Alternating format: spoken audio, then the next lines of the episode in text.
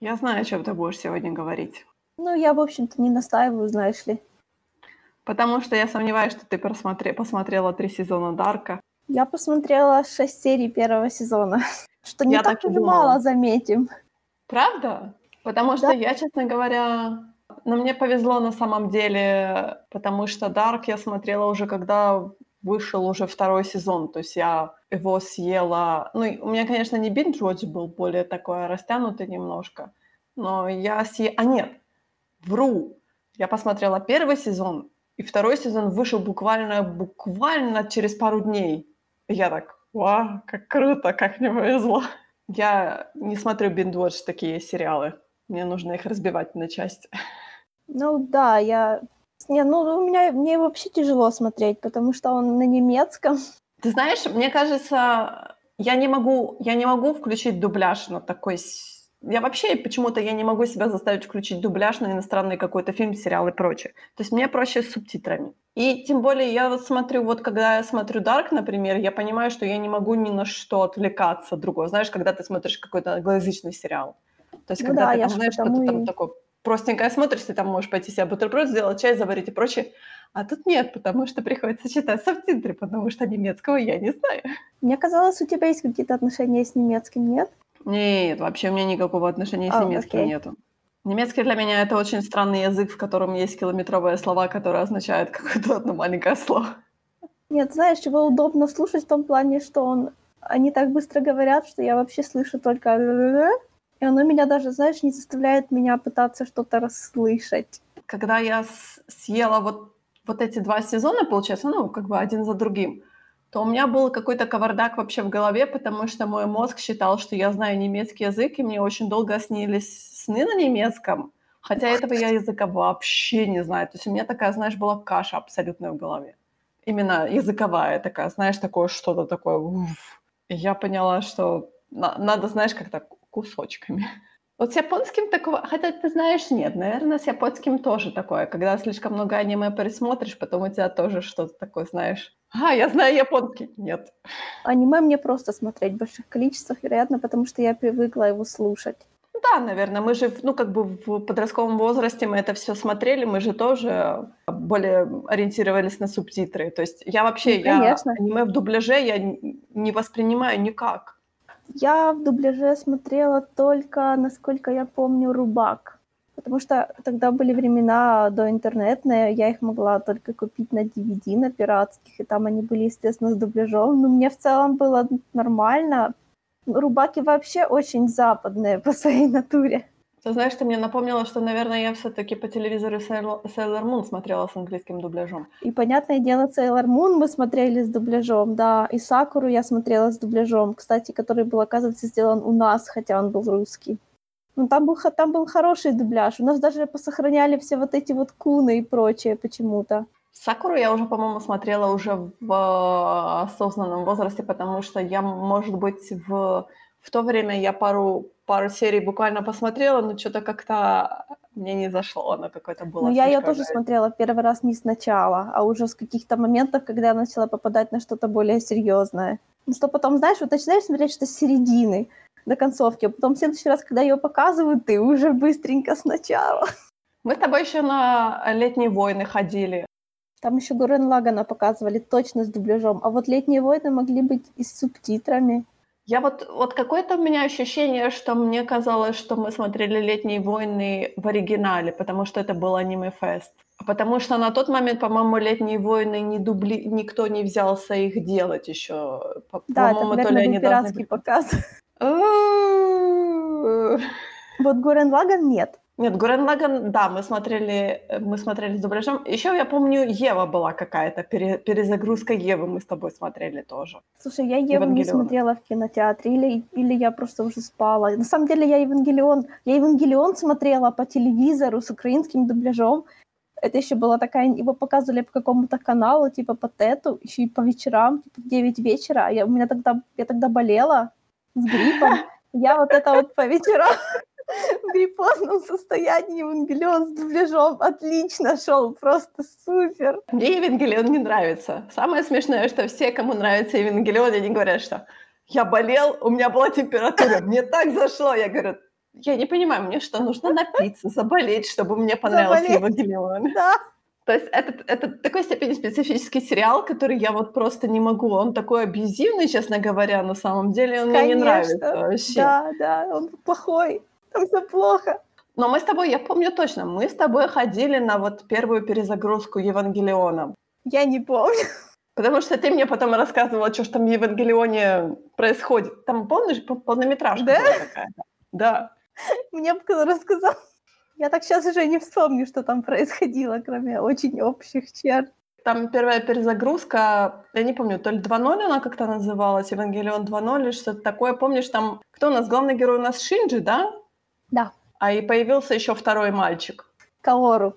Может быть, и у них там какая-то такая пошла химия странная. Я такая, Мэй, Мэй, Мэй, что Она, она у них происходит? Всегда есть. да. Потому что Да. фильм прервали как раз этот момент, и я такая, Мэй, а Мэй такая, «М, а дальше будет, ого Я такая, окей, хорошо. Но дальше я не посмотрела, на самом Ничего деле. там дальше не будет. Единственный необъяснимый человек в моей жизни, и мне пришлось его убить, ТМ. Ясно. А, а с чего мы вообще начали? Мы так как-то это... Про что мы вообще Того, начали что мы говорить? не А, можем про- смотреть дубляж. Для меня дубляж — это кинотеатровое явление. В Да, кинотеатре да, я да. с удовольствием. Но у Да. себя дома скорее нет. Мне даже в голову не пришло искать дубляж. Даже я даже не смотрела, что там есть на Netflix за дорожки. Если у меня будет выбор смотреть оригинал с субтитрами, либо смотреть дубляж, я всегда выберу оригинал с субтитрами. Даже если субтитров не будет, я их поищу. То есть для меня это абсолютно не проблема. Если фильм хороший на самом деле, меня это совершенно не испугает. Я смотрю испанские сериалы, я смотрю французские сериалы, там сериалы, фильмы немецкие.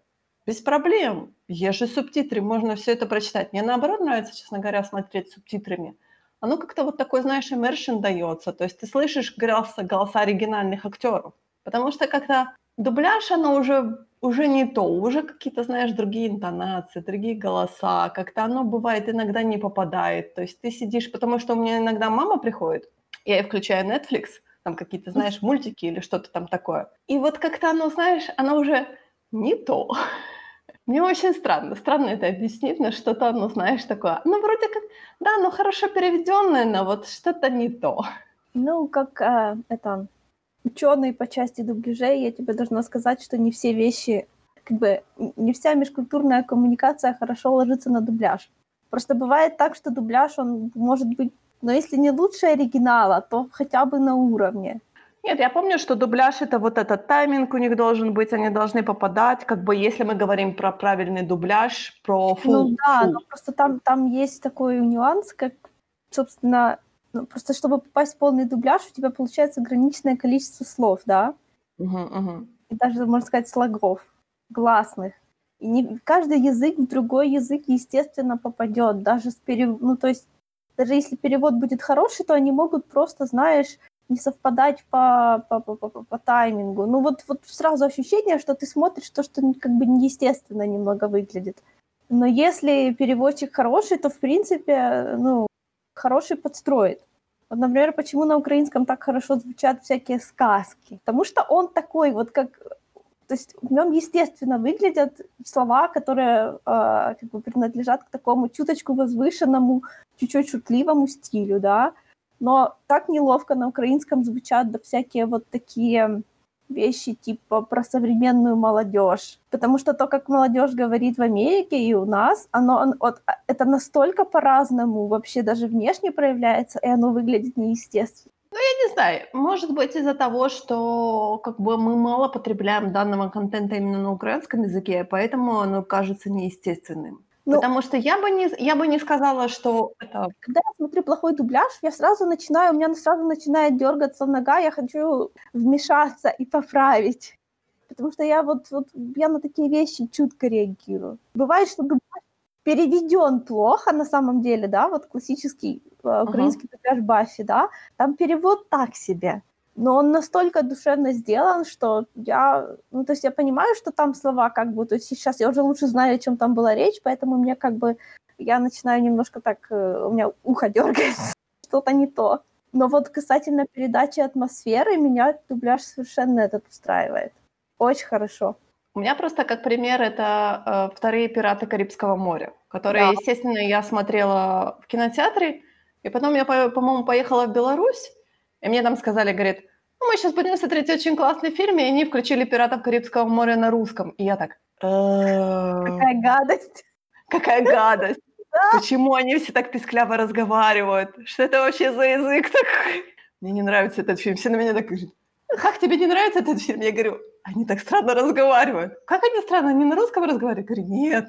Вот у нас был дубляж, вот это был дубляж. Ну, а Да. теперь ты знаешь, а теперь я не могу воспринимать его на английском языке, потому что для меня уже Джек Спэроу — это фагот, по сути. Не, я совершенно... Вот я «Пиратов Карибского моря» одинаково могу смотреть. Потому что, вот опять-таки, «Пиратам Карибского моря» очень идет. Очень идет. Ну вот там именно, вот там именно как-то вот, знаешь, вот дубляж добавлял до такой степени вот Да, да. атмосферы вот этой. Давай мы не будем начинать говорить на эту тему, потому что я тебе сейчас расскажу о том, как, о том, как сильно были похожи казацтво и пиратство, а так как казацтво на украинский язык очень большое влияние оказало, давай мы не будем туда заходить. В следующий раз, в следующий раз.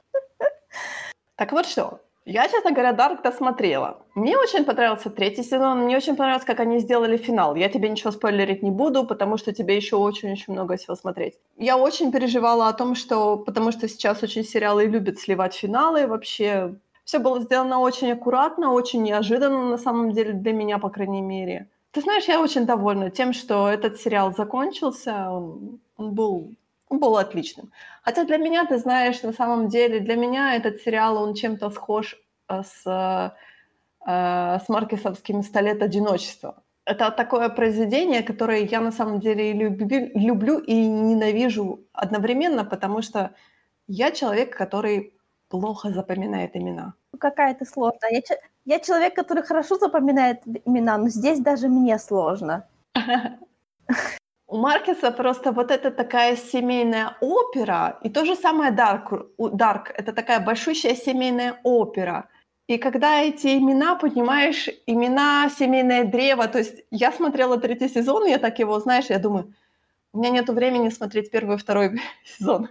Я такая, я начала смотреть третий сезон, и я поняла, что я не помню, какое имя к кому относится. И я открыла семейное древо э, Дарка, и я такая, ага, ага, ага, ага, ага, все, все, окей, все, я всех вспомнила. У меня противоположная проблема, потому что имена я могу запомнить, но ими тут особо не пользуются.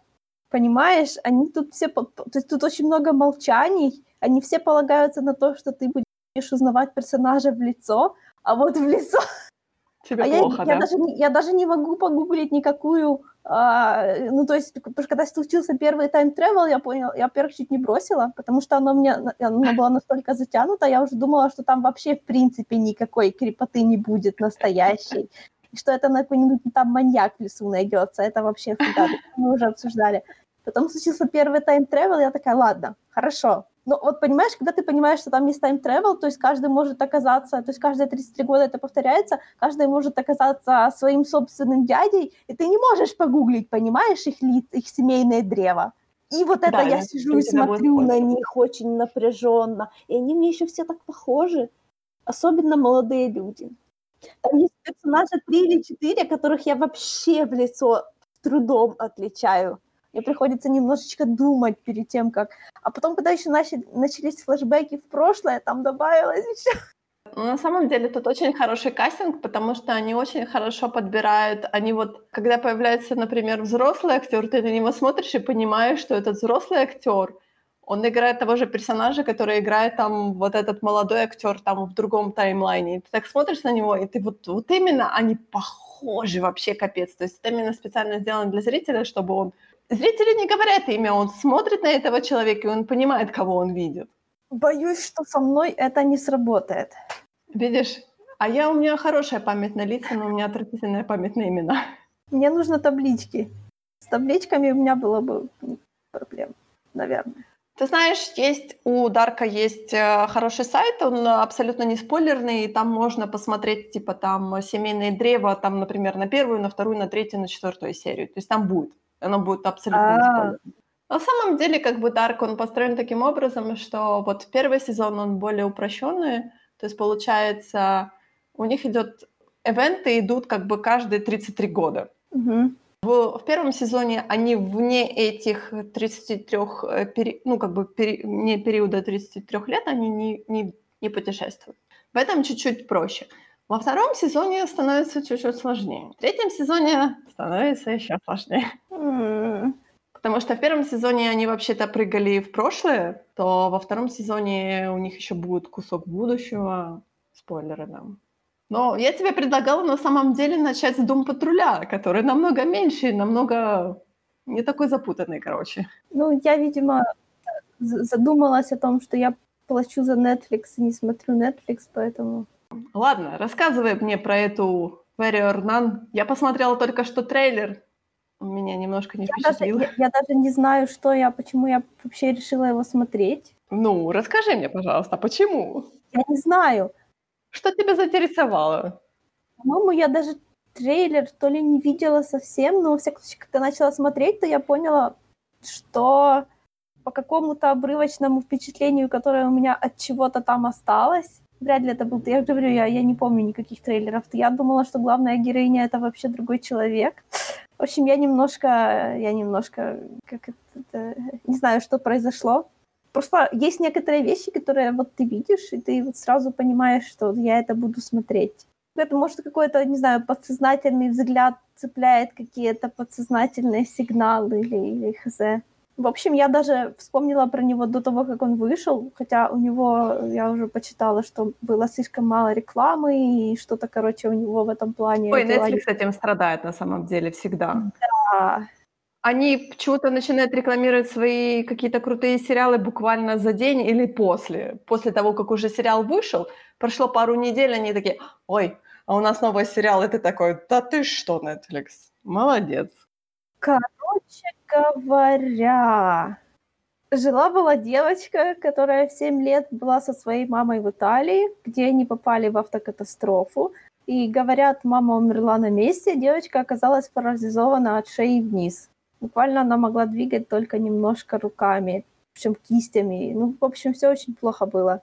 И так как ее мама была католичкой, откуда они это узнали, я, я, я, не знаю, там это еще все. Я подозреваю, что там все еще будет пятиэтажное плане этой тайны тоже. В общем, ее вместо того, чтобы отправить в нормальный человеческий фостер-хоум, отправили в католический детдом, где она благополучно пролежала на одной и той же кровати до 19 лет. То есть ее буквально оттуда ну, не, достав... ну, не, не доставали даже, по-моему, как я поняла. Все это время она общалась только с двумя людьми. С монашкой, которая ее, ну как, ухаживала за ней, да, и у них были такие отношения на грани ненависти, потому что это фрустрированная девочка-подросток, и это абсолютно худший вид монахинь, знаешь, которые всех судят сами, и которая ее за неблагодарность своему положению, короче говоря, короче говоря, токсичные у них были отношения, вот. Еще, а потом, и когда через годы ей в палату подселили мальчика, который ну, мог ходить, но он был просто like, маленький мальчик, ему там сколько лет было, лет 10, наверное, когда я была 19. Ну, в общем, так себе. А потом она умерла. Хорошее начало для сериала. Да, вообще супер. И в заключении написали, что это было самоубийство. Угу. А потом начало произойти, а потом с ее телом, э, ее тело лежало в хорошем месте в хорошее время, поэтому когда э, группа как бы это мягче будет. Название этого сериала, я считаю, что они его зря так назвали, потому что это звучит как...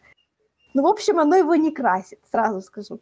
Ну, в общем, группка этих самых монашек-воительниц пробегала мимо, потому что они там, они попали в заварушку, где их лидер была убита, они отступали.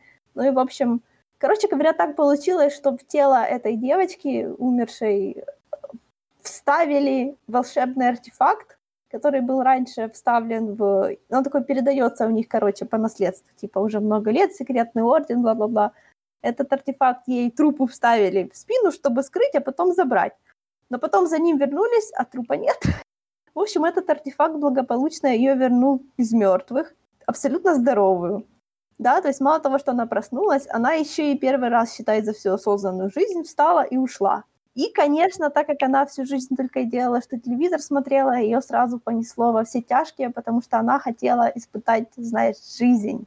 И первые серии, вот первую половину сериала, там такая беготня, что она ее пытаются поймать эти монашки, то ли, они тоже не хотели ее как бы, они могли бы ее поймать и выдернуть из нее этот круг, но тогда непонятно, а может она умрет тогда. В общем, они не хотели это делать, хотели ее уговорить. А она не уговаривалась. Короче говоря, сначала я оставалась смотреть, потому что мне нравился конфликт главной героини. Я уже успела почитать плохие отзывы на эту тему серии, почему она ведет себя как, ну, то есть, что она так себя, типа, глупо ведет, потому что она там пошла гулять по городу, прибилась к группе сквоттеров, таких вот, знаешь, начала общаться с людьми. Короче, вот человек явно экстраверт, который всю жизнь был заперт в четырех стенах. Ну, слушай, я I cannot relate, но я абсолютно понимаю. Мне показалось, что это было как бы хорошо написано. И так как ее как бы пытаются еще и затащить в монастырь, а у нее к тому же еще с монашкой, единственная, которую она в своей жизни знала, были отношения, мягко говоря, неважные, конечно же, она, блин, не хотела, блин. В общем, пока, это, пока она пытается эм, убегать от этого тайного ордена, начинает происходить куча всякого параллельного сюжета. Короче говоря, сначала кажется, что это э, такая, знаешь, типа, типа подростковая драма, потом подростковая драма в какой-то момент практически заканчивается и превращается в такую, знаешь, вот когда превращается уже в такую дружбомагию, я бы даже сказала, да, потому что она мало того, что к ним присоединяется, там еще начинают развиваться сразу несколько ее дружб с разными этими девочками, которые очень классно тоже, вот мне понравилось, как написано, хей, классная женская дружба, ну come on, все супер, отлично было. Там они еще там супер, субвертировали пару тропов классно, например, знаешь, вот есть такой типичный сценарий, когда бывшая избранная, у нее была, типа, была лучшая подруга, там, тире обычно это или подруга, или любимый человек, или что-то, бла-бла-бла. Короче, кто-то, кто был к ней близок, потом появляется новый, это ее, короче, начинает ненавидеть новую, потому что она напоминает ей о старой или бла-бла-бла. А тут все с точностью да наоборот, потому что лучшая подруга той предыдущей сразу поддержала эту и, короче говоря, взяла, ну, короче, стала, стала ей такой классной менторской фигурой. Вообще, я такого давно не видела. Потом тебе начинает казаться, что все это переходит куда-то в Дэна Брауна, потому что у нас, понимаешь, католическое секретное общество, выборы папы, какая-то тайна с основанием этого ордена, и ты уже начинаешь понимать, что все здесь не так, как казалось. Ну и, короче, я немного не такого э, разрешения в конце ждала, потому что оказалось, что под капотом этого всего на секундочку находится Stargate Atlantis. Вот, намешали. Потому что тайный орден с этими избранными барышнями, и это одна избранная, в которой эти волшебные силы есть, которые передаются с этим диском, который вставляется в тело, то, типа, это была легенда, что это нимб, что это, типа, великая воительница из там тысяча какого-то года, ангел, как-то его так звали, я боюсь ляпнуть, потому что мне, естественно, сразу Азерафаил перекрыло все это его имя. Короче, его начало на А кончается на Ил. В общем, ей этот ангел, а, когда она была при смерти, он типа к ней пришел и подаровал ей вторую жизнь, снял свой нимб, но из-за того, что он снял с себя этот нимб и подарил ей, то он типа стал обычным человеком, и он бла-бла-бла, его кости были реликвией церкви и все такое. Но он же стал обычным человеком. Какой смысл его кости содержать? Что-то такое. Да, э, так делают э, в христианстве. Ты имеешь в виду мощи, что ли? Неодержимые костями. В общем, когда, когда вот это вот выясняется, то параллельно тут же оказывается, что, короче, одна корпорация строит один портал. Короче говоря, в конце все сводится к тому, что, скорее всего, ни рая, ни ада нет. Все это типа было как бы напридумано после, после межмир, после а, от межмирового контакта. И когда все это дело кончается, оказывается, во-первых, ладно, это я не хочу спойлерить, потому что это прям совсем развязка. Короче, один из персонажей уходит через портал в другой мир после этого, и один, наоборот, возвращается.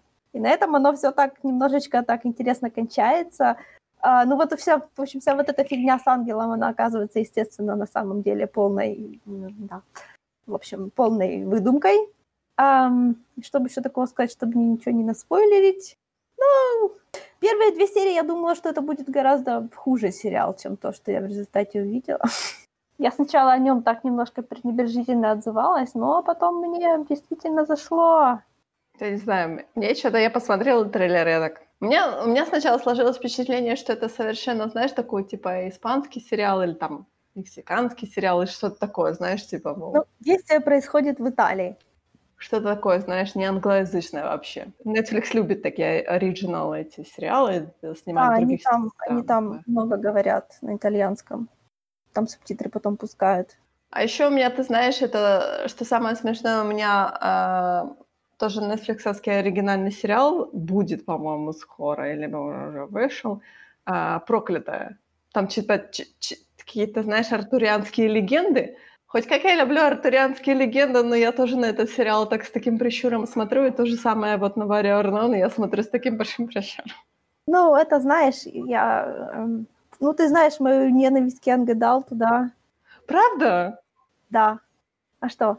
Ты его читаешь, по крайней мере. Это у меня ненависть. Я его читать даже не могу. Я, я его зачем-то читаю, плююсь, ставлю ему плохие оценки, пишу длинные негативные отзывы, но потом я каждый раз надеюсь, что еще, что там, что... Я его даже читать не могу. О чем ты говоришь? Потому что я читала буквально две или три книжки в этом жанре, которые мне очень понравились. То есть тут получается или очень хорошо, или очень плохо. Я вот все надеюсь, что я найду себе еще какое-то хорошо. Ну, то есть ты то же самое от сериалов, я так понимаю, ждешь. Сериалы мне Янга Далтная проще смотреть, чем читать. Там нету никаких таких, знаешь, возвышенных описаний первой любви, как будто она последняя. Если ты знаешь, если говорить про Netflix, я большой любитель документалок, я посмотрела такую документалку, Disclosure называется, про транс людей. И вот ты знаешь, до сих пор, честно говоря, у меня такая большая проблема, как это все дело называется, как это правильно назвать все. Там такая, знаешь, я чисто, чисто как знаешь, как э, для меня это был обучающийся материал, э, точнее материал для обучения, но вот все те люди, которые там были, которые были в этой документалке, как бы, они все, знаешь, как бы популярные люди, то есть актеры, там, знаешь, писатели, что-то такое. То есть там не было просто каких-то абсолютно обычных людей, которые прошли этот, как это правильно сказать, превращение, что ли, что-то такое. То есть У тебя уже была какая-то такая документалка, которая вызывала похожие чувства? Ам, нет, ты знаешь, наверное, нет, я не могу так сейчас тебе вспомнить с самого верха. Я как бы она интересная, но она вот такая очень, как бы мне она не раскрыла, то есть не дала настолько много информации, чтобы мне было бы интересно дальше это все дело искать. Понимаешь, как бы на мне вывалили, они, знаешь, так говорят, да, у нас тяжелая жизнь. Я такая, я понимаю. У нас угнетение, там нам не дают работать. Я говорю, я понимаю, ну а что дальше еще? Да, понятное дело, что у нас проблемы в семье, потому что наши родители, наши там родственники не воспринимают нас такими, как мы хотим, чтобы нас воспринимали. Я, так, я понимаю. Но с обычными то же самое происходит. Как бы, ну, я, я понимаю. Это как в Америке любят говорить, что у меня этот white privilege, да? Я обычный цисгендерный человек, э, белый, я, я, мне плохо понять, что, что все-таки вы хотите до меня донести. Ну, да, наверное, но я пытаюсь как-нибудь, но что-то у меня как-то плохо получается. Там был очень, кстати, хороший момент, они говорили о том, что все-таки как вот э, трансгендерность показывали в кинематографе, о том, что их изначально показывали, знаешь, такой как комедийный момент, о том, что мужчины переодевали женскую одежду, и там это было хо-хо-хо, как смешно. И из-за этого как бы их, ну, э, в обычной жизни тоже так воспринимают, типа, как фарс. Большей части о том, что вот смотрите, мужчина переоделся, типа, в э, женское платье, и ой-ой-ой, как это смешно. Ну, учитывая, что дрэк-квинство — это все такое большое течение, которое куча людей обожают, я, я не знаю, как они там между собой договариваются или нет. Ой, ты знаешь, я так понимаю, что у них там какие-то такие баталии происходят. О том, что типа для феминисток женщины это не считаются женщинами, там всякое такое. У меня, у меня просто я начинаю, знаешь, так, я открываю эту дверку, так смотрю щелочку, так закрываю эту дверку. Когда-нибудь потом я до этого дойду, но не сегодня. У меня нету сил на это сегодня. Что-то эта неделя была не очень содержательная в плане Да, нового. на самом деле, да. да. Но я хочу сказать, что вот у меня, например, начался второй сезон «Дум патруля», и они выложили сначала аж три серии, что было очень внезапно. Я не ожидала. Хватит, хватит. А теперь уже четвертая серия есть. На самом деле я не рассказывала о том, как на Netflix есть сериал называется «Холистическое детектив...» Сейчас я начинаю врать. Да, по-моему, «Холистическое детективное агентство Дирка Джентли». Ну да, но это по книжке, поэтому я как-то, я думала, сначала почитаю. Я читала, я читала пару, это, это рассказы Дугласа Адамса. Если ты знаешь Дугласа Адамс, это... Да, я знаю. Который написал... О, боже мой. У меня начался... Э, у меня был сегодня целый такой насыщенный день, я забыла, как оно называется. Путешествие автостопом по галактике. Да, я не соврала. Ну да. Я хотела сказать «Ресторан на краю э, вселенной», но это, по-моему, уже третья книжка, которую не экранизировали. Там же «Путешествие автостопом по галактике» — это там, по-моему, четыре или пять даже книг. Я не уверена даже, что я их все прочитала. Да. А, так вот, э, холистическое детективное агентство Дирка Джентли — это именно, ну, по крайней мере, я вот читала, по-моему, два рассказа я читала. И как-то, ну, ты знаешь, когда я смотрела сериал, оно было не очень похоже на те рассказы Дугласа Oh. Мало того, что Дирк Джентли почему-то перестал быть, как бы так сказать, пухленьким, а стал очень худощавым британским джентльменом, ну, таким пареньком, я так, окей, почему? То есть они этого не объяснили, они просто так, вот, вот это Дирк Джентли, я так, хорошо. Еще у Дирка Джентли появился sidekick, скажем так, его играет Элайджа Вуд. Что на самом деле, наверное, было приятно увидеть Элайджу Вуда, потому что я уже давно нигде не видела. Может быть, я не в ту сторону смотрю, конечно. Из плохого в первом сезоне есть корги. Эх, это какой-то ужас. Я не знаю, каждый раз, когда мне, знаешь, с содроганием в голосе говорят «А, «Корги», я говорю, ну и что? Ну и что? Это буханка хлеба на четырех ножках. Ну это же прекрасно. Я не люблю корги. Я не понимаю приколов корги. Не, ну буханка хлеба это тоже здорово. Батон. Извините, батон, да. Батон. За, зато в первом сезоне еще есть котенок черный. Вот это хорошо.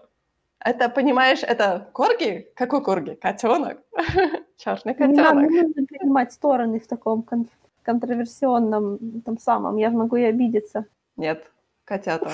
Котята это самое главное достояние человечества. Э. Особенно черные котята. Not my человечество. Первый сезон был такой... М- я смотрела, на самом деле я попыталась его посмотреть одномоментно, то есть он, по-моему, там небольшой, там 10 серий в первом сезоне, и, по-моему, 10 серий же во втором сезоне. 10 серий это не так уже мало. Ну, и не так уже много, это не 22 серии, на самом деле. Я такая, типа, «Эй, я сделаю биндвотч первого сезона». Я после шести серий, э, мой мозг, знаешь, так вытекает у меня из ушей. Я так, окей, хорошо, я сделаю перерыв, мне надо подумать. Первый сезон был связан с тайм-тревелом внезапно. Второй сезон был, как это правильно сказать? Даже я не знаю, с какой стороны это сказать. С путешествиями в другие миры. Только не инопланетные миры, а именно в другие выдуманные миры. Это называется Portal Fantasy. Может быть, да. Потому что я помню, после первого сезона второй сезон начался с розоволосого рыцаря, который, я тоже только не помню, бился он, по-моему, какой-то булавкой или что-то там такое. Я такая, а, подождите, подождите, я тот сериал смотрю. Я так, знаешь, так, Netflix, я тот сериал смотрю, Настя такой, да. Но он такой, он довольно-таки... Я не могу сказать, что он, знаешь, он... Он, знаешь, что он мне напомнил? У меня было ощущение, что я смотрю «Доктора Кто», только а... более на американский манер. Помнишь, вот... А, ну я... О чем я говорю? Ты же не смотрела «Доктора». Ты, по-моему, где-то его бросила. Сейчас я тебя вспомню. Лучше скажи мне, где я его не бросила. А, эм, вот где-то в районе 11-го доктора. Ну, мне это говорит очень мало. Мэтта Смита. Точнее, я их отличаю, конечно, по лицу. Говорю, Мэтт Смит и, и Карен Гиллен. Окей, допустим. Ну вот что-то такое в этом роде, потому что как раз это был тот момент, когда BBC начала транслировать «Доктора Кто» на Америку, и они сделали более типа американский такой вариант «Доктора Кто».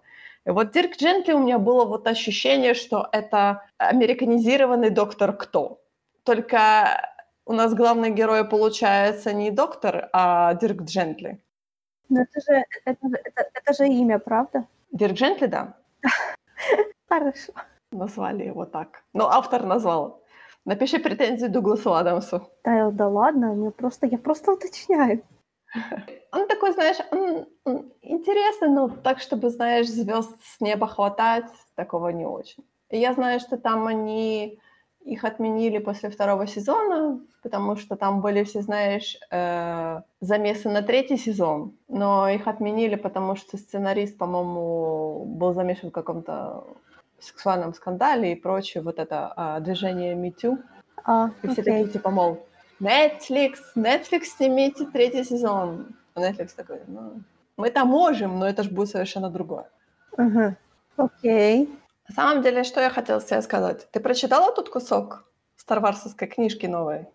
Нет. А я, знаешь ли, не люблю читать книжки кусками. Ну, там микроскопический на самом деле. Ну, что ты думаешь?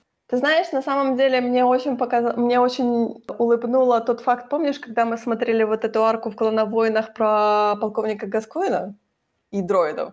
Угу.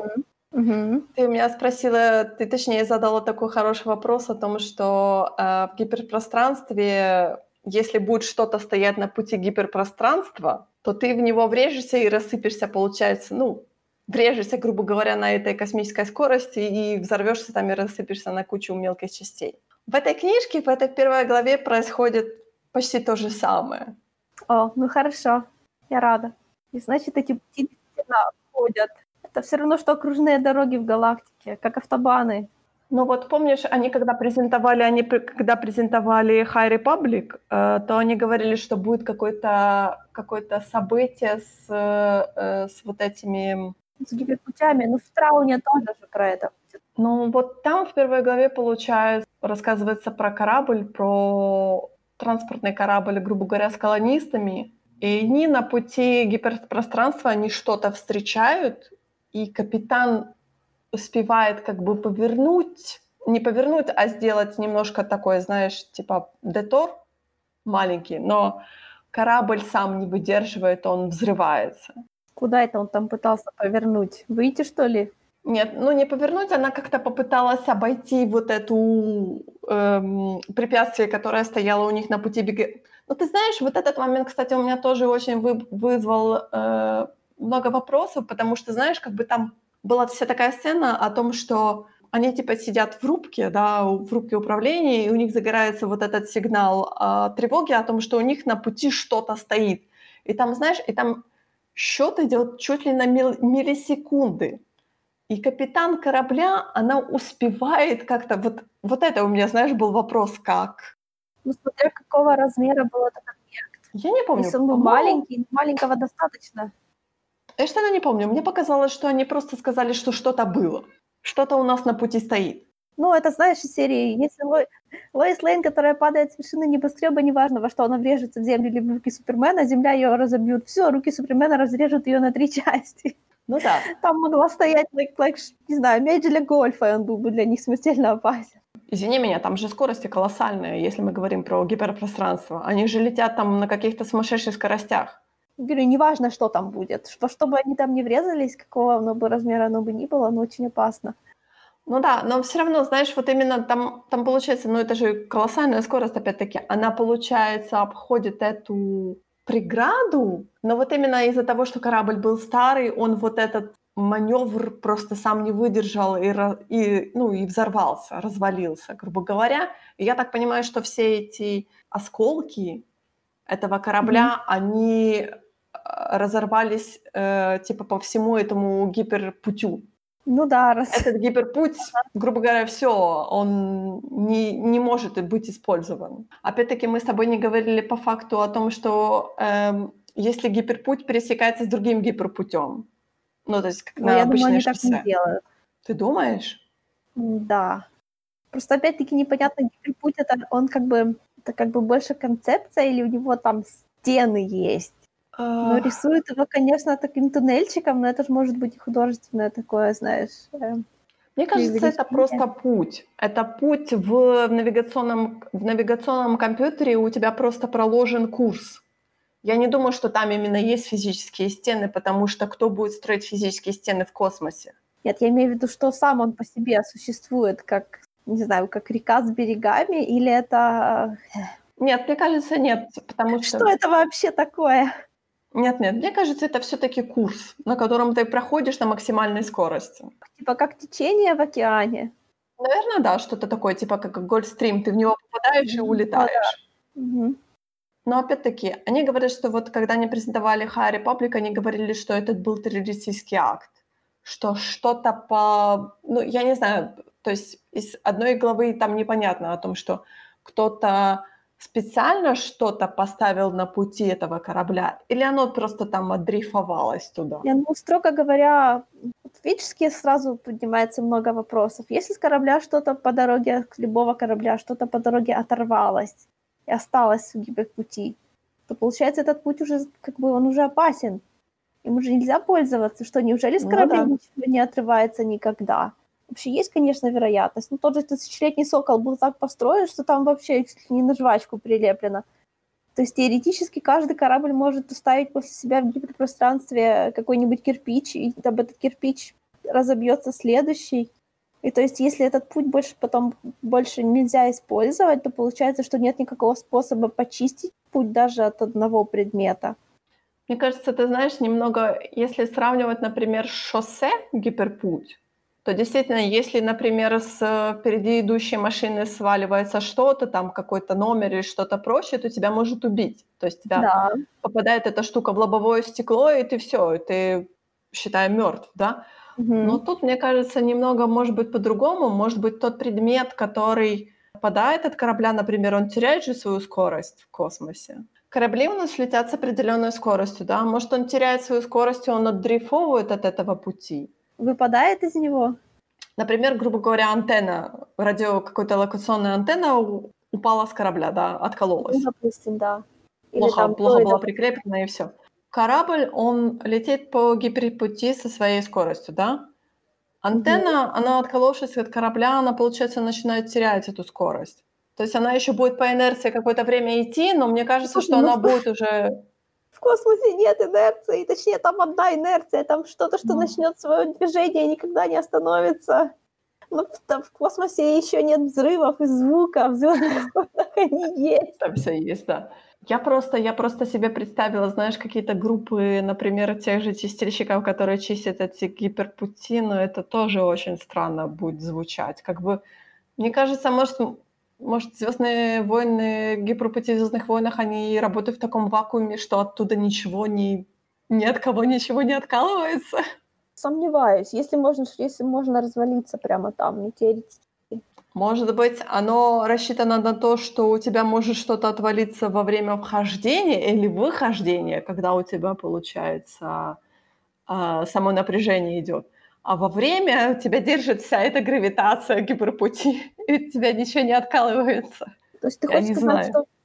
Да, я, я тоже не знаю. То есть именно сама вот эта сама сила, не знаю, мне кажется, что сама сила гравитации корабля тебя должна держать в целости и сохранности. Просто когда ты будешь выходить, то есть тебя все отколется, развалится на части. Ну, это была бы неплохая теория. Может, там вообще какой-нибудь стазис. Я все время хотела поговорить о том, что у них, получается, на кораблях же существует своя искусственная гравитация, то есть свое искусственное какое-то поле жи- жизнедеятельности или что-то такое. Например, Мгм. помнишь, у Rogue One получается самый-самый последний момент, когда вот Вейдер стоит на борту корабля Радуса, да, и отлетает вот этот корабль принцессы Леи. Он же, Мгм. получается, стоит, он стоит, грубо говоря, перед ним открытый космос. Да, но знаешь, вот тогда, возможно, я бы и подумала, что это какая-то нестыковочка, а сейчас я понимаю, у него наверняка ноги, он же наверняка клоны могли ходить по... э, Ну, то есть у них, у, их доспехов были, была антигравитационная такая штука, они включали магниты и ходили. Нет, нет, нет, нет. Я имею в виду, что смотри, даже вот когда мы смотрим э, Звездные войны, и мы видим, как, например, там с имперских кораблей вылетают там те же тайфайтеры и прочее. То есть у них там есть, получается, в ангаре, грубо говоря, экран такой защитный, да? Ну да. И они его просто пролетают. Там какое-то вот именно защитное поле, которое держит вот эту атмосферу внутри ангара. Да. Мне кажется, может быть, на всех кораблях существует что-то такое, типа просто какой-то защитный экран, который, грубо говоря, держит эту ат- атмосферу. То есть, может быть, этот, эта атмосфера, она как-то держится на этих кораблях э, благодаря вот этому искусственному гравитационному полю или что-то там такое. Ну, мы такого никогда не видели. Что Вейдер стоит на магнитах, как R2-D2 в космосе, это никаких сомнений нет. Вспомним, давай вспомним, вспомним сиквельную трилогию. Я сейчас выстреливаю сама себе в ногу, конечно, да. Давай. Вспомни сиквельную трилогию, получается, у нас есть сцена, где Кайло Рен протягивает руку Рей, да, это я говорю про Rise of Skywalker. Помнишь, она, получается, находится на имперском э, крейсере, да, они над, над этой планетой, над Каджими находятся. И прилетает же тысячелетний сокол, и она прыгает на тысячелетний сокол. То есть с имперского крейсера, который находится над планетой, ну, довольно-таки далеко. То есть они уже, они не находятся уже в, в дышащей атмосфере планеты, они находятся уже над этой атмосферой. Но при этом у нас в ангаре нормально, то есть э, и Рэй стоит без маски, и, получается, и Рен стоит без маски, и там, ну ладно, штурмовики, может, у них там встроенные маски, мы не знаем. Нет, ну в ангарах-то всегда было нормально, привет. Да, но при этом она же легко, она, получается, легко переступает и прыгает на тысячелетнего сокола. То есть не было ничего такого, я не заметила никакого такого, знаешь, типа поля, которое бы... Не знаю, вот этот момент меня всегда такой, знаешь, типа, мол, почему воздух не улетает? Ну, потому что в ангарах стоят щиты, которые сдерживают атмосферу, но не сдерживают большие объекты, которые проходят через них, да. Точно так же, как вот этот вот прикол, почему под дроидов нужно было очень аккуратно подкатывать бомбочки, потому что если ты слишком сильно... Потому что это щит от выстрелов, по сути. Если ты слишком с большой силой бросишь, то оно оттолкнется от щита. Если пройдет мягко, то пройдет. То есть у этих щитов есть много разных вариаций, видов и настроек, да. Рэй или кто угодно еще может спокойно выйти из ангара в открытый космос. Ну, это нормально, это, я, я не помню этого момента, но это не странно, потому что она, как и корабль, она, ну, то есть она же не воздух. Ну, не знаю, это такой, знаешь, типа, вот, вот что меня всегда поражает в sci-fi, это то, что во всех космических кораблях по умолчанию существует искусственная гравитация. Несмотря на какие маневры эти корабли делают, все остаются на местах. Да. И то же самое получается с искусственной э, атмосферой. Ну, в атмосферу мне сложнее поверить, потому что это же должна быть абсолютно герметичная. Ну, оно так и есть. Космический корабль, он абсолютно герметичен должен и быть. Да, но, говорю, проще поверить в искусственную гравитацию, которая по факту находится над, ну, просто под полом что-то проложено, что излучает гравитацию, что можно отключить. И гораздо сложнее поверить в то, что эти консервные банки идеально, особенно учитывая, что в Звездных войнах можно просто захлопнуть двери, выскочить в космос. Да, вот это мне всегда... То ли, получается, по всему кораблю проходит вот это поле какое-то, которое удерживает эту атмосферу. Поле мы видели. Опять-таки, «Звездные войны» — это такой, знаешь, sci-fi, он в вакууме, получается, да, существует. «Звездные войны» — это космоопера, это не sci-fi. Да. Там существуют многие вещи просто потому, что так клево. И у этого есть философский смысл. Ну, конечно. Да, типа того. Поэтому как бы моя теория о том, что когда ты заходишь в гиперпространство, оно как-то все удерживается. Вот, может быть, там, знаешь, тоже есть какой-то внутренний щит, который держит. То есть у нас есть внешние щиты, которые защищают от бластерного огня, у нас есть внутренние щиты, которые держат атмосферу.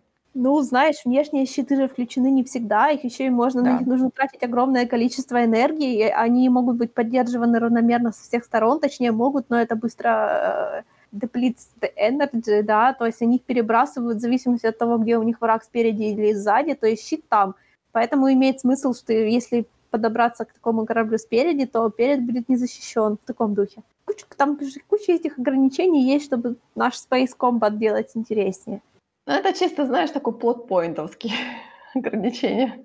Ну, типа того, да, ну просто нам нужно принимать, что технология, вот она есть на таком уровне, и она так работает. Ну, как бы а по-другому, то есть они определенные барьеры еще не преодолели. То есть, следовательно, там очень должна быть дешевая система жизнеобеспечения, да, то есть есть какой-то простой способ герметизировать салоны кораблей.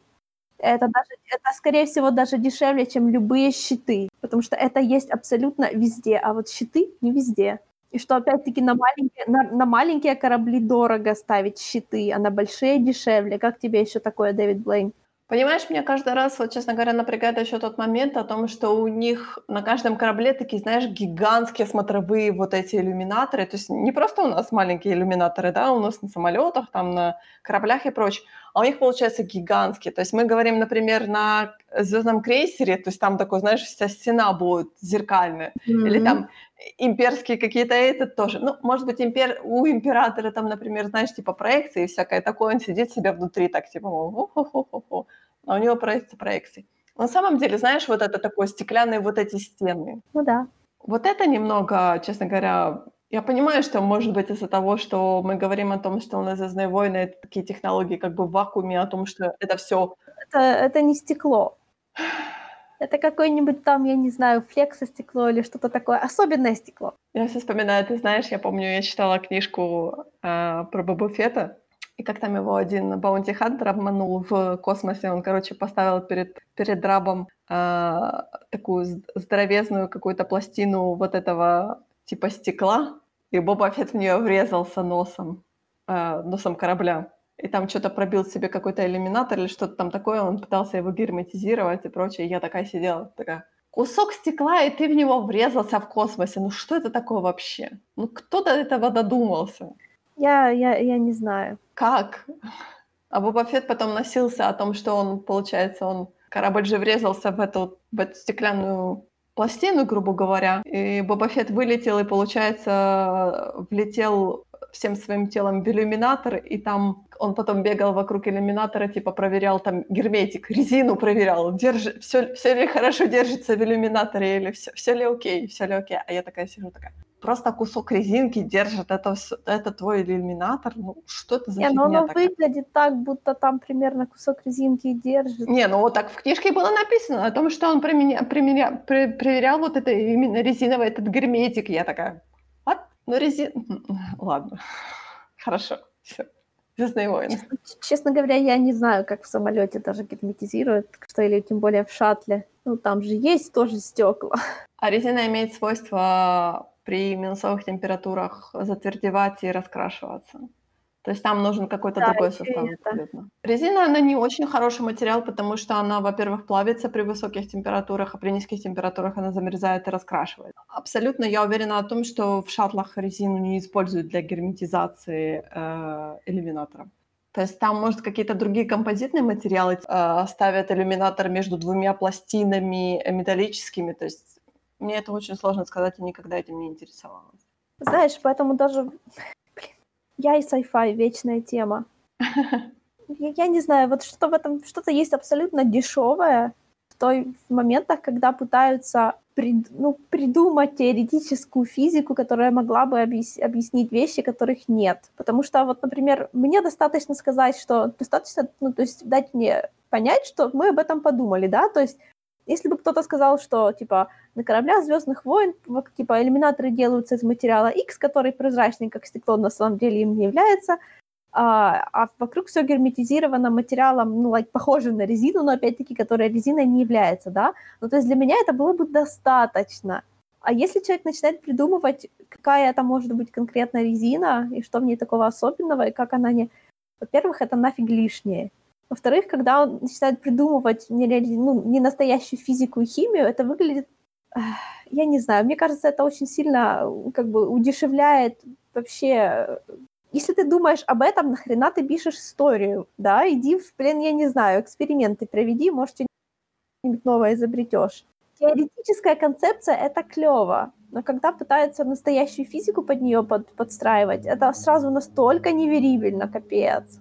Меня в войнах всегда раздражает, знаешь, о том, что вот они говорят там, типа, у нас не металл, у нас есть дюрастил. Хорошо.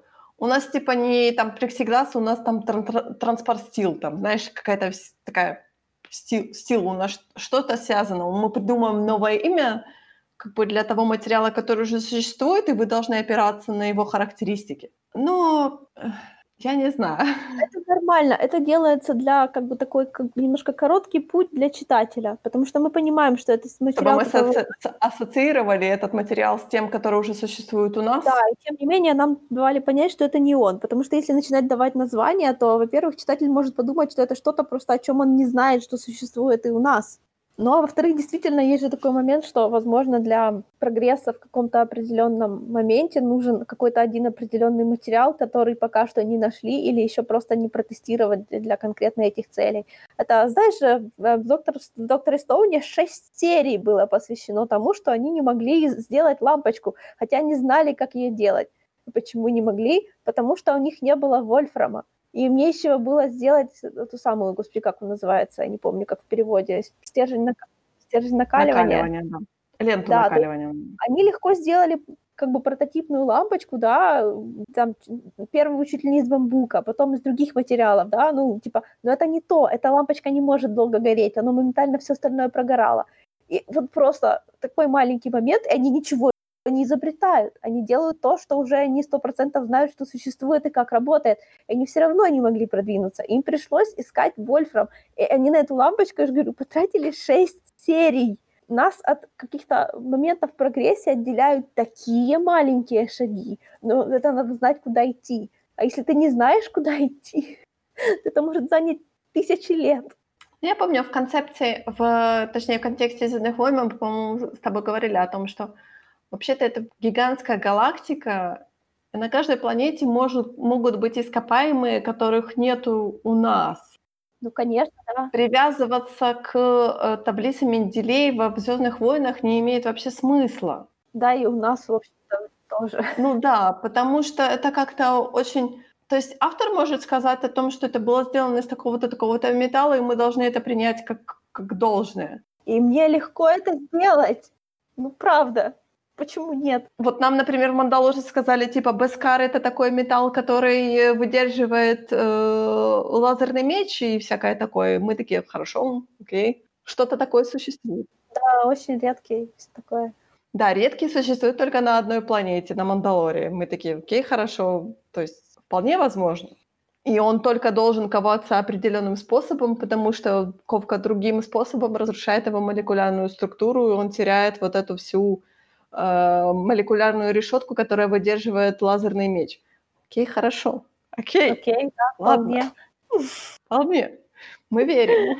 Есть такое, да. А ты знаешь, как говорят о том, что, например, в каких-то параллельных мирах э, молекулярные решетки или атомы существуют, они совершенно других там форм, других там состояний и прочее тоже как бы те материалы, которые есть у нас, не будут работать э, в тех э, параллельных реальностях. Но это я уже захожу. Ну, теоретически. Да, теорети- теоретические штуки. Тоже можно это дело объяснить, правда? Легко. Хватит уже того, что мы об этом подумали. Понимаешь, это мы, как получается, мы как э, читатели, мы как обыватели обычно мы думаем про это.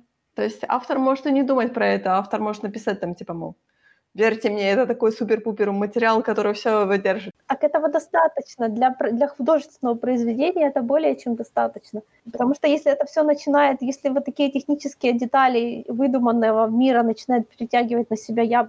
яблоко, одеяло сюжета, то это очень плохо. Это очень плохо. И то, что сейчас очень популярная фэнтези, в котором это все 500 раз миллионов объясняется, знаешь, момент, когда Гендальф сказал «бегите, глупцы», не был бы настолько эффективен, если бы у нас тут же было объяснение, что конкретно он сделал и какими правилами этого магического мира «Властелина колец» обосновалось то, что он смог сказать эту фразу. Потому что все, весь сюжетное напряжение, весь риск и вся потеря, как бы, ну, наша потеря от того, что персонаж погиб — это все было, ушло бы на нет, потому что мы бы сейчас ушли в эти какие-то блинональные подробности. Я, я не знаю, я, я даже не знаю, какими современными выражениями можно объяснить магию «Властелина колец», окей? О, как бы Гандальфа было 5 миллионов экспы, но Барлога было 5 миллиардов, ну, я не знаю, да, так? Барлог просто был круче, чем Гандальф. Гандальф был старым. Да, там все даже было не так, понимаешь? Скажите мне, что случилось, и дайте мне понять, какие могут быть философские подтексты того или иного сюжетного хода. Я пойму, мне не нужно объяснять свою вымышленную систему, понимаешь? Я лучше сама догадаюсь. Ваше объяснение, тем более больше одного раза пересказанное, это просто хочется сразу выкинуть. Ладно, ладно. Но возвращаясь к куску, куску первого романа про Высокую Республику, да? Окей, okay, да. Я тебе писала о том, что на самом деле, я постоянно забываю, 200 лет, 400 лет? Или 200 лет? Да, по-моему, там 600. Ну, а что? Вот, 600 уже лет? Да что ж такое? Ладно, у меня уже какие-то фальшивые воспоминания, походу. Я читаю, я только вот читаю вот эту первую главу и осознала, что все таки это у нас у нас довольно-таки большой промежуток времени проходит. Когда я смотрела эти всякие тизеры, я говорила о том, что они поступили очень так, честно говоря, немножко малодушно, что они не отпрыгнули на тысячу лет, они отпрыгнули всего лишь там на 200, да? Но на самом деле за 200 лет действительно у нас много всего поменялось, потому что там вот этот капитан этого корабля, она бывший пилот, и она там э, вспоминает, там, на каких она кораблях когда-то летала, и это совершенно какие-то, то есть там нету такого описания, там просто какие-то названия говорят, ну, то есть это не те корабли, которые у нас существуют, например, вот в Skywalker саге, да? Ничего подобного, ничего такого отдаленно похожего под названием нету. И я вот читая вот эту главу, я поняла, что им придется, точнее, они уже должны были придумать совершенно другую флотилию кораблей. Они даже внешне не должны быть похожи на те корабли, которые мы знаем сейчас в Skywalker саге. Потому что у нас есть у нас есть временной, определенный временной период, но вот мы от него отпрыгнули на 200 лет. То есть там все поменялось кардинально. Конечно, мне немножко, мне немножко непонятно, почему за 200 лет мы перепрыгнули из такой, честно говоря, эпохи, наверное, 20-30-х годов, мы почему-то перепрыгнули в эпоху крестоносцев всего лишь за 200 лет. Блин, я не думаю, что там было 200 лет. Я пытаюсь сейчас найти. По-моему, 200 там, лет. Там не 200, там меньше, э, больше. 400. Я помню, что что-то я либо 400, либо 200. Я каждый раз начинаю путаться, что в какую-то сторону я начинаю врать. Ну, точно не 600. 600 это много. А, 232 написано. Ну вот, видишь. Я что-то думала больше. Не, не, не, не. То есть это, это, было одно, это было одно из моих обвинений о том, что они не прыгнули дальше. Просто довольно-таки разительный такой контраст. Знаешь, за 200 лет очень-очень много поменялось именно в плане внешней, в плане моды. То есть э, им нужно перестраивать, им нужно заново создавать этот мир просто с нуля. Несмотря на то, что у нас могут появиться те персонажи, которые там, например, тот же Йода. Йода жив. Мало того, что он жив, он уже, наверное, уже старый. Ну, сколько ему? Если 900, то ему где-то лет 700. Может быть и нет. Все равно это много. Это уже как бы хорошо за половину. Ну да, хорошо за половину. Но все равно как бы Йода может появиться. С Йодой может, могут кто-то еще появиться. Например, какие-то ситхи могут появиться. Я смотрю на Палпатина. Хотя Палпатину не, Палпатин же не был такой старый к первому эпизоду, правда? По-моему, нет. Но могут, знаю. может появиться, например, учитель его учителя. Про дедушка. Да, про дедушка Палпатина. это вообще вселенная дедов, да? Да, да, конечно. Я не поверю, что у нас будет High Republic, в которой не будет ситхов. Будут, конечно. Просто они будут на до такой степени скрытные, что никто в джедайском ордене про них не узнает. А кто узнает, тот умрет. Это лавкрафтовский да. канон, знаешь, будет.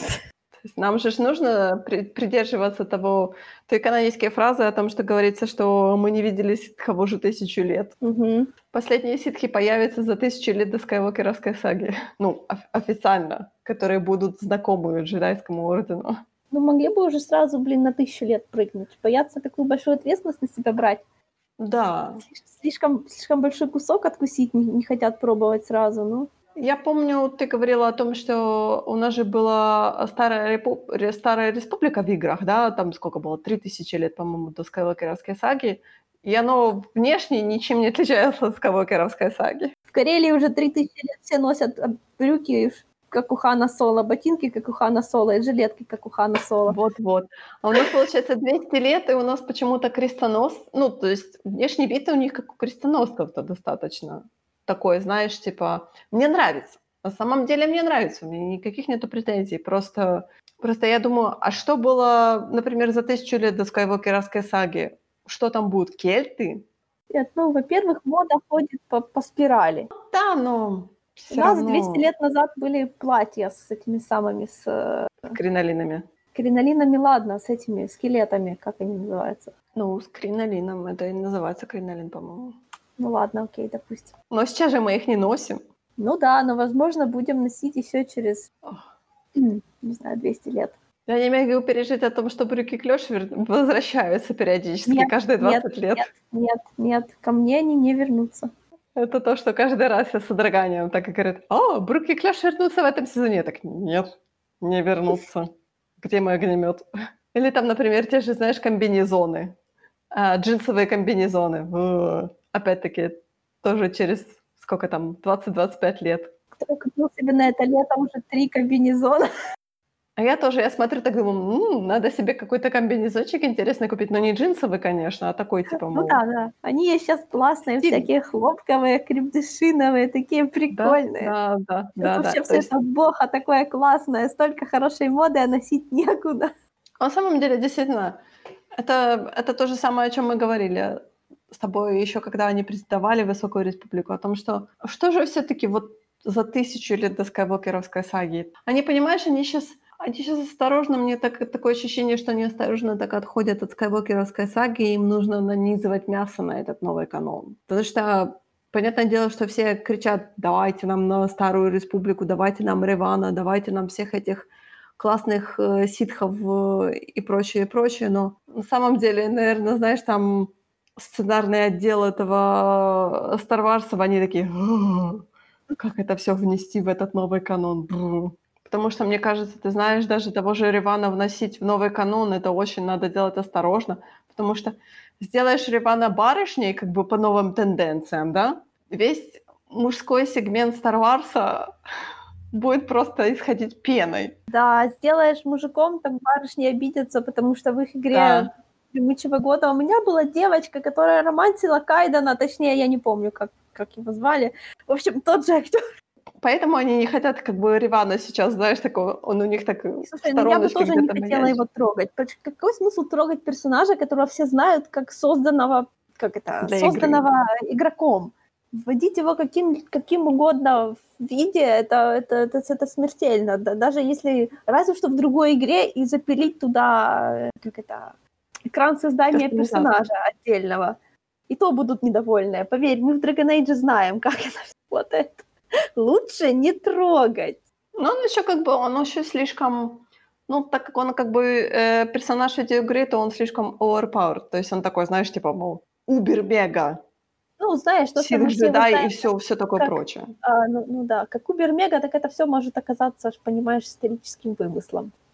Это то же самое, постоянно сейчас вспоминает, типа, про, про Старкиллера, который более, ну, по-моему, по-моему, Force Unleashed, они считаются канонными играми? Конечно, нет. Нет, Нет, Нет. нет, нет. Нет. Там же можно убить Дарта Вейдера. Смешно, да? Все такие, типа, мол, да его же можно ввести Старкиллера, типа, в канон? Даже, ну, как бы, в сериальный канон. Ну, как бы, да, можно.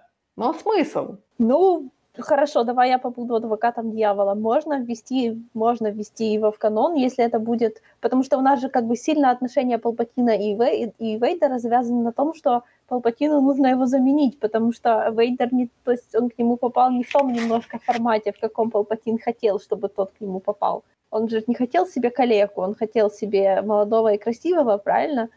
Ну, конечно. Теперь Вейдер ему для его целей по факту бесполезен. Ну, то есть он, конечно, как бы инструмент хороший, но все равно для тех целей не подойдет. Поэтому как теория, то есть типа что как очередной а, талант, которым Палпатин пытался заменить Вейдера, и, и тот, у которого это почти получилось, вполне можно, по-моему, запилить. Ну, Просто мы все знаем, как это кончится. Ну, разве инквизиторы не считаются вот этим? Нет, инквизиторы это... Слушай, ну инквизиторы, они, они настолько, понимаешь, жалки по сравнению с ним, да, потому что вот эти вот недоучки, э, джедаи, которые... кото- Инквизиторами стали те, из кого не получились джедаи, ну come on. Это они не считаются, они настолько по сравнению с Вейдером ничтожны, и так должно быть. Это для Кейнана и Эрза они нормальные противники, потому что те тоже ничтожны, в принципе. Не доучились. Ну, понятное дело, да. Кто не доучился, кто слишком молод. Ну, в общем, школы-то уже нету. Ну, суть, да. Так что я считаю, что Старкиллера вполне можно ввести. Просто это будет, как бы, у нас есть тут свои ограничения. Временные. Ну, и, и эти тоже. А с другой стороны, ограничения порождают творчество, по идее. Тут как бы есть в какую сторону смотреть, как этот новый канон делать. Понятное дело, что у них сейчас как бы есть как бы есть у них, у них, по крайней мере, ТВ-канон, то есть если мы говорим, что фильмы пока они себе сидят в вакууме, потому что у нас есть несколько слухов и прочее, то есть у нас о том, что трилогия Райана Джонсона, она все еще будет, то есть у нас фильм Тайки Вайтити, да, и у нас есть странные вот эти слухи про, про какие-то «Звездные войны» от Кевина Файги, и все такие, э, окей, нет, спасибо. Ну, это мы с тобой скажем нет, спасибо, а кто-то-то скажет. Ну, а кто-то скажет, «А, «Звездные войны в стиле Марвел, да!» Я буду пить просто, знаешь... Я, я не буду пить валерьянку, я просто не буду видеть этот кусок «Звездных войн». Я буду говорить «до свидания». То есть я буду смотреть в сторону ТВ, где у нас есть Мандалорец, где у нас есть Убиван, где, кстати, недавно Добрачау говорила в своем интервью о том, что чем отличаться будет Убивановская серия от Мандалорца, о том, что а, но... в Убивановской серии только она будет. Где? Да я еще не дошла до Кассина, подожди. Я помню про Кассина. Так давно появился, и так... Okay. Я про Кассина помню, все хорошо. Кассин, ну, Кассин у меня же должен был идти про, после Обивана. Это ты меня перебила про Кассина. Кассина я, конечно, всегда помню. Это наши такие три, три китенка, которые сидят на черепахе. Наоборот. Три черепахи, которые сидят на китенке. Я как раз хотела сказать, что черепаха — это осока. Mm. Так что пусть они на ней сидят. И, кстати, я когда смотрела вот это э, частичное интервью с Эваном Макгрегором, как он такой был возбужденный о том, что у него спросили, говорит, ну а что, вы морально готовы, типа, сниматься в сериале про Бивана? Он такой, да, я хочу. Я иногда, я иногда отращивала бороду и смотрела на себя в зеркало мечтатель.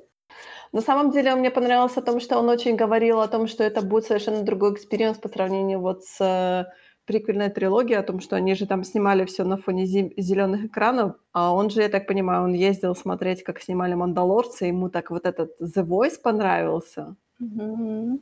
Он такой, он говорит, меня именно сам вот этот процесс возбуждает, потому что мне не надо это все придумывать, она будет все передо мной. То есть он такой, знаешь, он весь такой, да-да-да-да-да-да-да, хочу, хочу, хочу. Вот правда странно, действительно, да. Это такой персонаж, который вроде как как бы, Эван Макгрегор, почему ты хочешь к этому персонажу вернуться? Потому что ты его очень любишь? Потому что Убиван, он как это, человек такой скользкий, немного неоднозначный, но при этом однозначно, однозначно положительный, хоть и врал. На самом деле, я действительно очень хочу, я все больше и больше думаю о том, чтобы давайте, может быть, до Хейдена Крисенсена вернем, почему нет. Так надо, господи, просто потому что мы заслуживаем, знаешь, вот еще немножечко времени с ним, когда люди уже любят Энакина из-за клана войн. Он заслуживает, и мы заслуживаем. Я понимаю, но это, знаешь, как бы эм, он, он сделал свой выбор, он забросил эту свою кинокарьеру, он ушел там себе на ферму работать, потому что, ну вот, человек принял это решение. И понимаешь, и как бы его и как бы брать его за грудки и говорить, давай сыграй еще раз того персонажа, за которого тебя все хейтили, потому что сейчас мы его любим, это, знаешь, немножко зло, мне кажется. Нет, я понимаю. Еще понимаю, что если его не показали в Rise of the Skywalker, то уже его как бы и негде и показывать, ну, по-хорошему. Ну, как бы голос там был его. Ну, голос. Голос это не считается.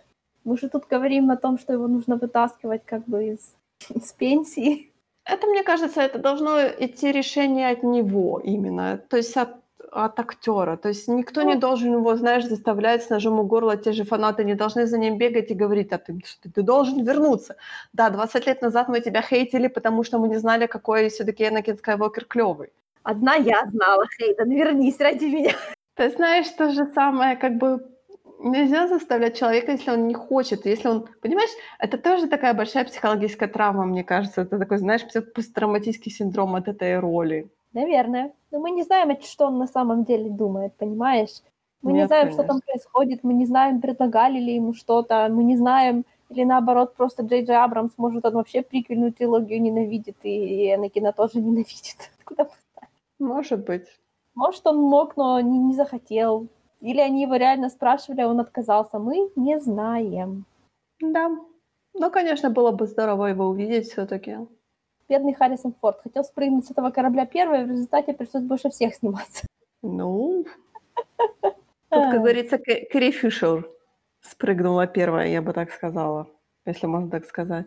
Ну, она не специально это сделала. Ну да, она не специально.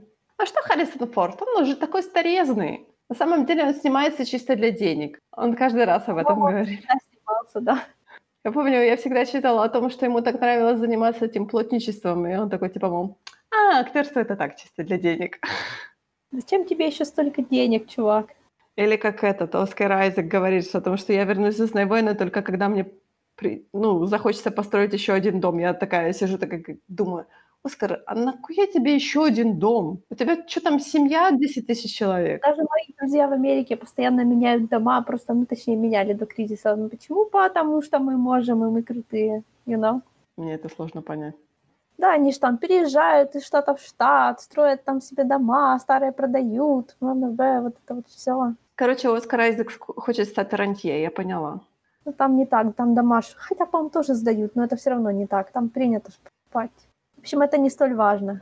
Меня, честно говоря, обидело немного это его заявление о том, что, типа, мол, я никогда не вернусь в «Звездные войны», только когда мне понадобятся деньги. Ну, хорошо. Ну, для души ему не позволили ничего сделать. Записали ему в последнем эпизоде арку, которая ему абсолютно не понравилась, в которой он был вообще обидели его так. Конечно, он теперь будет говорить про деньги. Ну, надо было, надо было претензии Джей Джей Абрамсу выставлять. Ну, наверное, он выставлял. Вообще, Оскар Айзек уже как бы актер устоявшийся. Он мог вообще ничего, ни, ни черта не бояться. А высказать все Джей Джей Абрамсу и сказать, что я увольняюсь, попробуйте снять фильм без меня. Но опять-таки, вот они бы попробовали. Мы не знаем, что там происходило, окей? Вот совсем не знаем. Нет.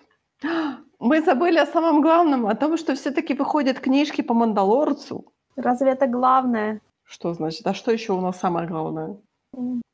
Мэй задумалась, да, а что же у нас Ну, главное?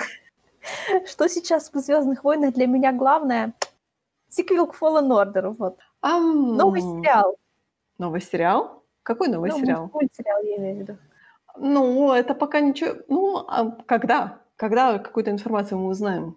В августе? Ну да, обещали что-нибудь сказать в августе-сентябре, ну вот, ждем. Они будут заполнять все-таки, как я говорила, о том, что так как Star Wars Celebration в этом году не будет, то они будут заполнять август именно новостями про «Звездные войны». То есть какие-то будут все-таки панели. Я жду, что, знаешь, они что-то объявят интересное. То есть какое-то расписание, может быть, панельное или что-то там такое. Но пока они все молчат. Сказала ли я новую книжку по травмам? Ты мне сказала, что ты начала читать что-то про Дуку. Начала ли ты читать что-то про Дуку? Я- я- ты- это было просто поздно ночью, когда я тебе написала. Я понимаю, почему ты не запомнила в деталях. Нет. Я проснулась утром, я глянула, и я так и не поняла, что ты от меня хотела. Ну, то есть я жду от тебя в будущем рецензии на книжку про Дуку. Это подожди, это вот этот Dark Disciple, который с Квитоном Босса, что ли? Нет, конечно. Из-за того, что я думаю про слово «дед», я не могу вспомнить название этого произведения про Дуку. Jedi Lost, вот. А, это получается тогда та книжка, которая рассказывает про его дружбу с э, Сайфадесом, да, получается? Ага. Да, Кажется. хорошо.